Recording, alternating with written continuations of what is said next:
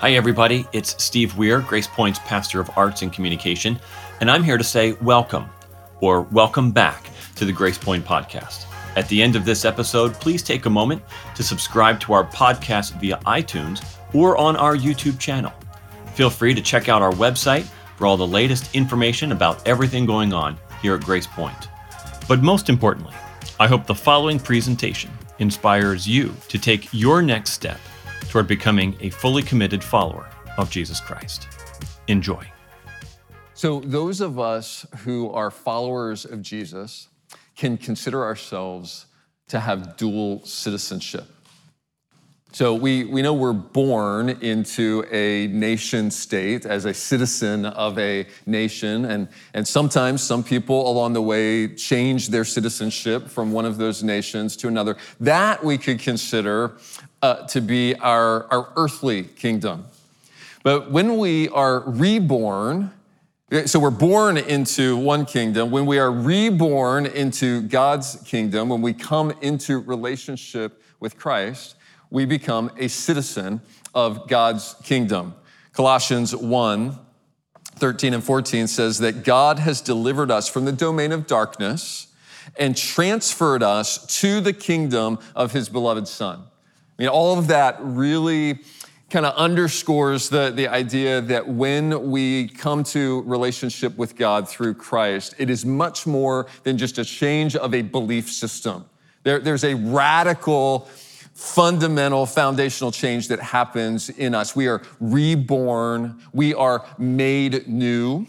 And so, and we are transferred from, from one kingdom to another. But we are still citizens of our earthly kingdom and now we're citizens of a heavenly kingdom, sometimes the values of those two kingdoms clash.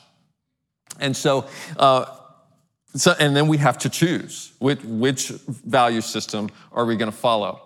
I had a fun conversation this week with someone that some of you will remember, Fernando Gonzalez.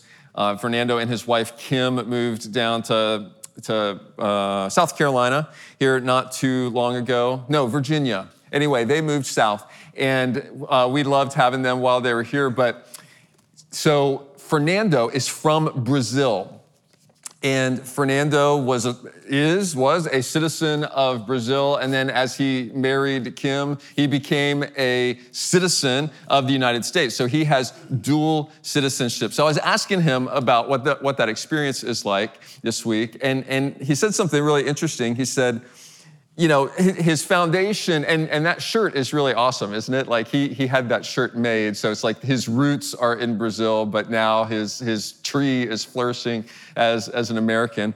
And he had this interesting experience, he said, when he recently traveled back to Brazil for three weeks, where he actually became homesick to get back to, to the United States. And the example that he gave, and, and I'm sure there are many, but that's one example of a clash of, of values, is that as he was in Brazil, he realized how different hospitality is in Brazil. And in a lot of ways, really, really good. So he grew up with this experience of, you know, if, if your family, you know, you're, you're going through your day and you're into your evening and your family just shows up unexpectedly, or even friends, neighbors show up unexpectedly. You drop whatever you're doing and a party starts. I mean, that's just the way it is. Like you start bringing out the food. Uh oh, we don't have enough food for all these people. We need to run, you know, somebody slip out to the store and buy some more food. I mean, it just, and it upends all of your plans for, for that evening. Now, he grew up with that and he was like, I love that. And then he came to the United States and like, man, you guys are like so uptight. Like, you know, I mean, you got to like loosen up a little bit. But he said when he went back to Brazil, what he realized was that there, there was not a, respect for other people's time.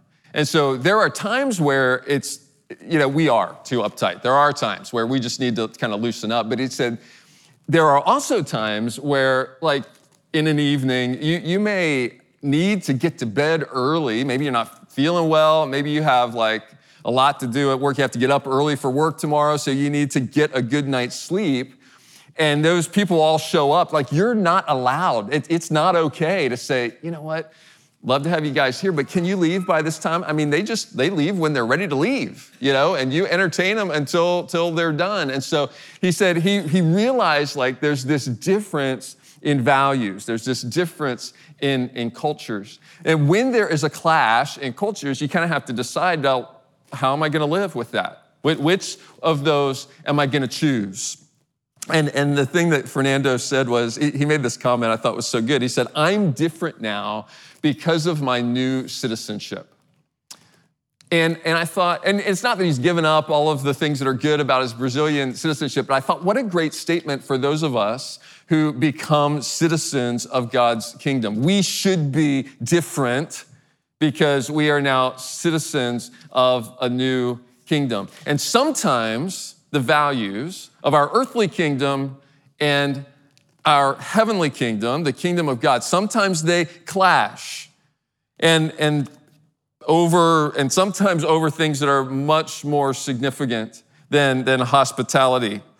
What happens when our earthly kingdom, our, our kingdom, our human governments pass laws that contradict Scripture? What happens when our human government leaders have character that we look at and we say, wow, this does not line up with what God calls leaders to be, and I really can't follow this person. How, how do we navigate having a dual citizenship between an earthly kingdom and the kingdom of God? That's what we're going to talk about this morning. If you would take a Bible, and we're going to turn to Romans chapter 13 we are moving into a new chapter here. If you don't have a Bible with you this morning, please grab one there on the seat close to you. Romans 13 is on page 1050. If you're joining us online, welcome. Glad that you are with us. Please grab uh, your device or a Bible and turn to Romans 13. We're doing this study through Romans, and we've come now to the, the final season in, in Romans where we're talking about living a transformed life in the midst of a world that is really moving away from God and his values. How do we live, how do followers of Christ live a transformed life in the midst of a culture that's going in a different direction? So, we're going to talk about three concepts here this morning. These are pretty, three pretty big concepts. So, we're going to do the best we can in the time we have, but we're going to talk about the importance of obeying our human government. When is it necessary to disobey our human government? And then what should be our general attitude towards our government leaders? All right, and I'll just give you the outline for, for this morning. That'll kind of help you know where we're going. And it's simply this In general, obey. When you must, disobey. And all the time, pray. All right, we're going to unpack each one of those here this morning. In general, we start with obey. Paul begins here in Romans 13 with a very clear call to obey our human authorities. Starting in verse 1 Let every person be subject to the governing authorities, for there is no authority except from God, and those that exist have been instituted by God. Therefore, whoever resists the authorities resists what God has appointed, and those who resist will incur judgment.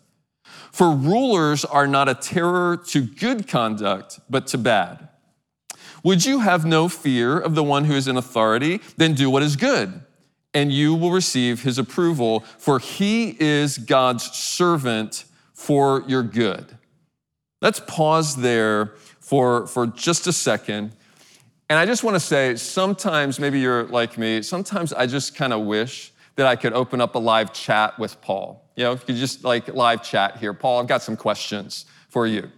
Because, like, that's how I feel when I read this. I want to just kind of direct message Paul and say, okay, Paul, this all sounds really good as long as your, your rulers are really kind of good, good people. But, but Paul, we've, we've had some doozies, you know, in, in our time. Let me just throw out, I mean, one name. I don't have to throw out one name, Hitler, okay? Paul Hitler, really. Like, how does that fit here? How do dictators fit into this scheme. You're telling me we're just supposed to say, hey, God put them in charge, so we're, we're just supposed to submit. I mean, sorry, Paul. Paul, I realize that these people came after you, but I just have to say, Paul, this just negates your argument. So I'm just going to say there's just got to be times when we're going to disobey our governments. Well, unfortunately, we can't live chat with Paul. We can live chat with God. That, that's good. But let me, let me give you something else here. We, we can talk about a really vital point of Bible interpretation here, and, it, and it's this this morning. Before you and I jump to what does a scripture say to me personally, we need to understand what did it say to the original audience. Okay, so we always, sometimes we do this, we, we jump with Psalms, we jump with, you know, lots of scriptures, and we just say, what does this mean for me? Scripture is all for us personally. But we, in order to understand what God's saying to us personally, we have to understand what he was saying to the original audience. So, what we should understand about the original audience that Paul is writing to, he's writing to first century Rome, which was not like a perfect utopia. Okay? It was not cloud cuckoo land where everything is bright and sunny and perfect and everybody is happy all, all the time. Paul was writing this under Emperor Nero. Okay? So at the time when he's writing this, Nero hadn't gotten as bad as he was going to get, but within a few years, Nero was going to be persecuting the Christians specifically, accusing them. The, the, the, the um, it, it's not for sure, but the, the suspicion is that Nero himself set a fire in Rome that burned most of the city because he wanted to reconstruct it the way he wanted it to be. And so he blamed that, whether he said it or not, where, wherever it came from, he accused Christians of setting that fire, and then he set into a huge persecution of them, which included him tying Christians to stakes, spreading them with tar, and burning them as, as torches. Okay, this is who Paul is writing under. Okay, Paul, Paul's not in even a democracy like we have. Like people are not like writing to their representatives and you know doing protests. I mean, Paul is writing under Nero, and with that backdrop, Paul is issuing an unqualified call to submit to a godless government. Christians, he's calling them to adopt a posture of respect and subordination which is really hard if your leader is evil. But don't, don't miss a point that goes along with our submission that Paul makes here, and that is that every one of these human authorities is under God's authority. Okay, so, so don't miss that. In, in verse 2, he says, Whoever resists authorities resists what God has appointed. Verse 4, he is God's servant. Okay, and it goes on to say, for your good. And we realize it doesn't always work out that way. But I would also um, recall the, some, some words from the book of Daniel, and we'll talk about Daniel in a couple of minutes here. In Daniel, there's like these two really powerful words in verse 2 that heaven reigns, and, and the recognition that God raises up kings and takes down kings. See, the evil rulers, rule any rulers, may not realize that they have been put into place by God. Nero probably didn't think about that. Pilate did not think about that. And yet we, we see Pilate saying to Jesus, You will not speak to me? Do you not know that I have authority to release you and authority to crucify you? And Jesus knew where authority comes from. He said, You would have no authority over me at all unless it had been given you from above. So, authority comes from God. It is intended to be used for good. So, so verse 4, reading on in verse 4, Well, starting in verse 4, he is God's servant for your good, but if you do wrong, be afraid, for he does not bear the sword in vain, for he is the servant of God, there it is again, an avenger who carries out God's wrath on the wrongdoer. So human government is intended to carry out good and, and keep evil in check. And we, this ties back to something that we talked about last week when we were talking about not taking revenge into our own hands. Remember that, that what we talked about revenge last week and this word avenger are connected. So we are not to avenge ourselves, we're to leave that to God. And one of the ways that God takes care of putting wrongs right is to put governments in place. That's one of the primary reasons God has established civil authorities is to bring justice. Now, we know that it doesn't always work that way. But just because a government does wrong does not give a pass for Christ followers to do wrong. So, when a government does wrong, when we have evil people in power, we want to see God deal with that, right? We, we want to see God make that right because it's making life miserable for a lot of other people. As we see the record of Scripture, we don't always see God do that in our lifetime, but we know at the end of the story that there is a final judgment where that will get set right. And somehow, God is working and orchestrating all of the events that He allows for, for good. Finishing out today's text. And this, this is a tough one, right? This is not easy, and I can't give you easy answers to all of this. But verse 5 says, Therefore, one must be in subjection, not only to avoid God's wrath, but also for the sake of conscience. For because of this, you also pay taxes.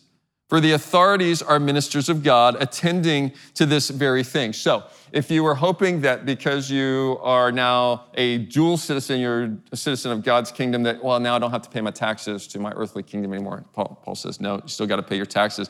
Verse 7 pay to all what is owed to them taxes, to whom taxes are owed, revenue to whom revenue is owed, respect to whom respect is owed, honor to whom honor is owed.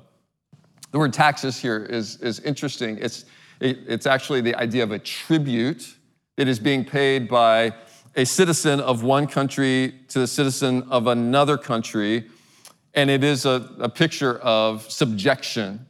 And so, if you don't love the taxes that you pay, and I'm not just talking about the amount of taxes, I'm talking about like you don't love what your taxes are going to pay for, then one way you can view it is I'm just paying this to a foreign government. This is not even really ultimately my, my kingdom.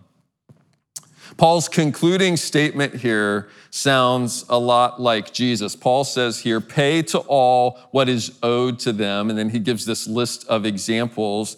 You may remember Jesus saying in Mark 12, render to Caesar the things that are Caesar's and to God the things that are God, God's. That, that word render is the exact same word as pay here in verse 7.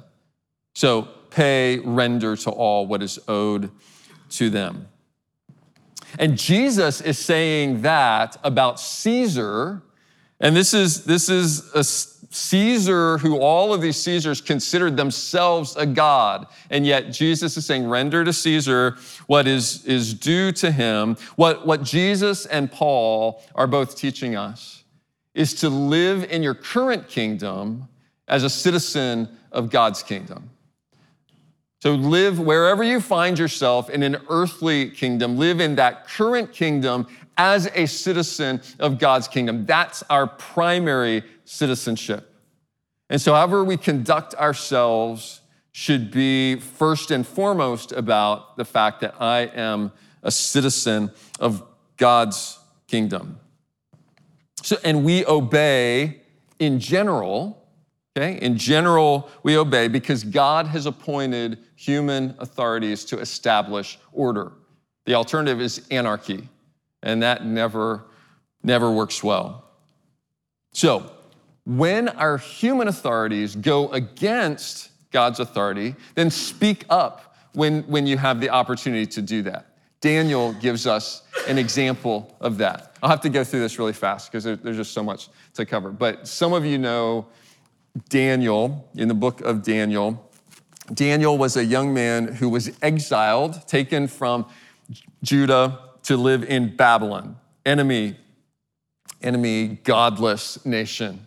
And so Daniel was set aside to be trained and to be grown up to be a leader in this enemy, godless nation. And as part of his training regimen, there was this food set in front of him that, if he had eaten it, would have caused him to violate the dietary laws of, of the Hebrew people. And he said, I, I, I can't do that. So instead of just saying, I'm not going to do that, and, and kind of drawing a line in the sand and kind of getting all, you know, whatever about it, he, he actually asked for an exception. And so it says Daniel resolved that he would not defile himself with the king's food or with the wine that he drank. Therefore, he asked the chief of the eunuchs to allow him not to defile himself. And God gave Daniel favor and compassion in the sight of the chief of the eunuchs. So he got permission to not have to do what he was mandated to do. And you and I are fortunate to live in a government that gives us a voice. So, so use your voice. Not everybody has that, that opportunity. What, what we see in Romans 13 is, in general, obey. There, there is an exception when we must disobey. And so we're to, that is not here in Romans 13. So we're going to go to two other passages before we end here today. And I, I just want to bring up another point of, of Bible interpretation, understanding. And that is that every passage we read has a larger context. So, oftentimes, and what we've been doing a lot through the book of Romans is we're looking at verses in the immediate context and we're, we're, under, we're seeking to understand what Paul was wanting to say. Sometimes we have to look beyond just our immediate context and look at, at, at a bigger picture, and that's what we're going to do here to, to, to realize that Paul, Paul is making really a very categorical statement but we also see exceptions to that elsewhere in Scripture. And so I want to show you one of those. But, but here is the principle of when must we disobey? Well, we disobey human authorities when a human authority mandates that we disobey God. So we disobey a human authority when a human authority mandates that we must disobey God, not when a human authority promotes disobedience to God in general. We'll, we'll talk about that and clarify that in a little bit. But when they mandate that we are to disobey, then, then we have that clash of kingdoms and we have to choose. Here's, here's the clearest example of this is Peter and John, shortly after Jesus' resurrection, healed a crippled man. And so the, the the same rulers who put Jesus to death are looking at Jesus, at, at, looking at Peter and John who healed this crippled man in Jesus' name, and they're saying, We don't want you talking about Jesus anymore. Okay, we just put him to death. That's all over. We want that to die out. And so we don't want you doing anything, preaching or healing in the name of Jesus. We want that name to die out. And so Acts 4 says that they, they, these religious rulers, called them and charged them not to speak or teach at all in the name of Jesus. But Peter and John answered them, Whether it's right in the sight of God to listen to you rather than to God, you must judge, for we cannot but speak of what we have seen and heard. Jesus had charged them, You will be my witnesses. so they can't really very well witness without using the name of Jesus. And so they said, We're, you're, you're asking us to make a choice between obeying you as human authorities and obeying God. We have to obey God. We see this in Daniel later in the book as well. Daniel, a law was passed that said that for 30 days, everyone could pray only to the king. Daniel's like, yeah, I, I, can't, I can't do that. He prayed as usual. That's what landed him in the lion's den. You should read about that if you want to see how that, that all turned out. Daniel's friends were mandated to bow and worship an idol that was set up. They said, no, can't, can't do that. That's a great story as well. Daniel, the, the book of Daniel is so awesome in this regard. Um, and yet, how God took Daniel and was raising him up to be a ruler in this godless nation. It's, it's a pretty fascinating study. So, in general, we obey our, our government authorities. When we must, we disobey. We need to approach this. I need to say that we've got to approach this very, very carefully. And I'll, I'll give you a quote here from F.F. Bruce, which ties back to our obedience. He says, When Christians must say no, their decline will be more effective if they have shown themselves ready to say yes to all of the authorized demands. So, another way to say that is like, pick, we, we need to pick our battles. Because if we're just pushing back against everything all the time, they're just saying, man, these people are just irritating and, you know, just don't have any respect for, for anybody. We, we are to, in general, show respect for the government, and it's only, there, there are times where we have to say no, and those times should really stand out. This, this can be really complex to figure out when this is appropriate.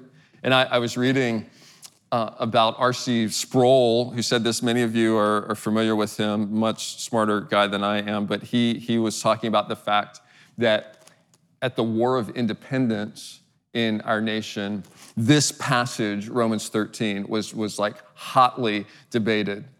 People trying to figure out should we be going to war against the British? And, and R.C. Sproul said there are still Christian scholars today who are debating that and, and, and trying to figure that out. Now, I'm just going to say, I'm glad that you know, I'm glad for the way things turned out. So I don't, I don't regret that. But it's an important question to wrestle with because we will have choices to make in the future to say what, what constitutes a valid time to go against human authority.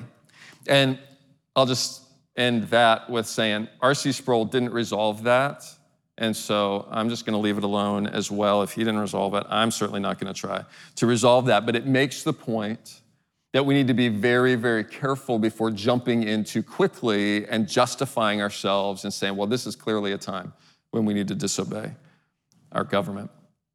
Our highest calling is to live in our current kingdom as a citizen of God's kingdom. And the choices that we make should reflect first and foremost on us as a follower of Christ. So, in general, we obey. When we must disobey, all the time, pray. Okay, here's another key scripture Paul writing this in a, letter, a different letter to Timothy. He said, I urge that supplications, prayers, intercessions, and thanksgivings be made for all people, for kings and all who are in high positions, that we may lead a peaceful and quiet life. So he says, pray. Pray for your kings. Pray for those who are in high positions. And I wanna, I wanna give you a model prayer for, for this.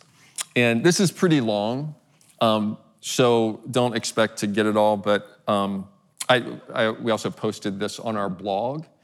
And this, this prayer that we're going to look at, that we're going to listen to, um, was, was written by Clement of Rome, who lived near the end of the first century. Clement, who was very familiar with Nero's persecution, who was very familiar with Domitian's persecution, who came after that. And it's really, pay attention as you listen to these words as he's praying to how influenced he was by Paul's passage here in Romans 13, by Jesus' words that we've looked at here today, even by Daniel so here's, here's the prayer Guide our steps to walk in holiness and righteousness and singleness of heart, and to do those things that are good and acceptable in your sight and in the sight of our rulers, Deliver us from those who hate us wrongly. Give concord and peace to us and to all who dwell on earth, as you did to our fathers when they called on you in faith and truth with holiness, while we render obedience to your almighty and most excellent name and to our earthly rulers and governors. You, O Lord and Master, have given them the power of sovereignty through your excellent and unspeakable might, that we, knowing the glory and honor which you have given them, may submit ourselves to them in nothing resisting your will. Grant them, therefore, O Lord, health, peace, concord, and stability, that they may, without failure, administer the government which you have committed to them. Are you convicted yet? Like, uh, like, are you praying this way for our government leaders? Okay. For you, O heavenly master, king of the ages, give to the sons of men glory and honor and power over all things that are in the earth. And then get how he ends here. May you, O Lord, direct their counsel according to what is good and acceptable in your sight, that they, administering in peace and gentleness with godliness the power which you have committed to them, may obtain your favor. Wow. Wouldn't it be cool if we all were praying for our government leaders that way on a regular basis. That prayer is out on the blog. I encourage you to print that out and use that as I'm planning to do. I'll be honest with you. I, I have great concern for our, our future as, as a country. So I'm not downplaying any of that. There, there are things that I see in laws that are being passed and in the character of leaders of, in our government that just deeply concern me for our, our future. So the question is I, I can't change them, but what can I do? How do I navigate all of that? Well, I, I want to live in this kingdom as a citizen of God's kingdom.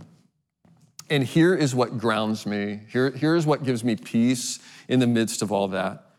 And it's the Lord's Prayer that we, that we prayed earlier.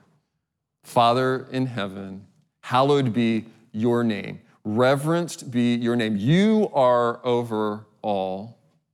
May your kingdom come. May your will be done as in heaven, so on earth. That's what we're praying for. That's what we're waiting for. That's what we're looking forward to.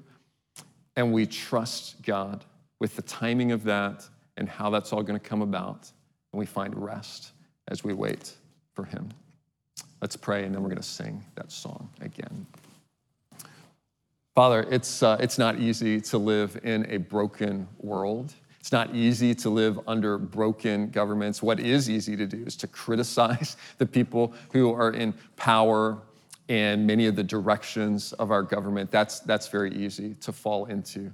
Father, may we not go along with the current of our culture, but may we live differently as we have been called to live. May we, in general, obey and cooperate with the authorities that you have put in place. When we must, Lord, may we have the courage to disobey and may we have wisdom to know the difference in those times. And then, Lord, may we pray always as an expression of our dependence and, and just how, how desperate we are for you to be in control, for you to bring your kingdom. We look forward to the day when we will be under the rule of King Jesus, who will bring all justice in the earth. Lord, help us to live as you would have us live as we wait for that day. In Jesus' name.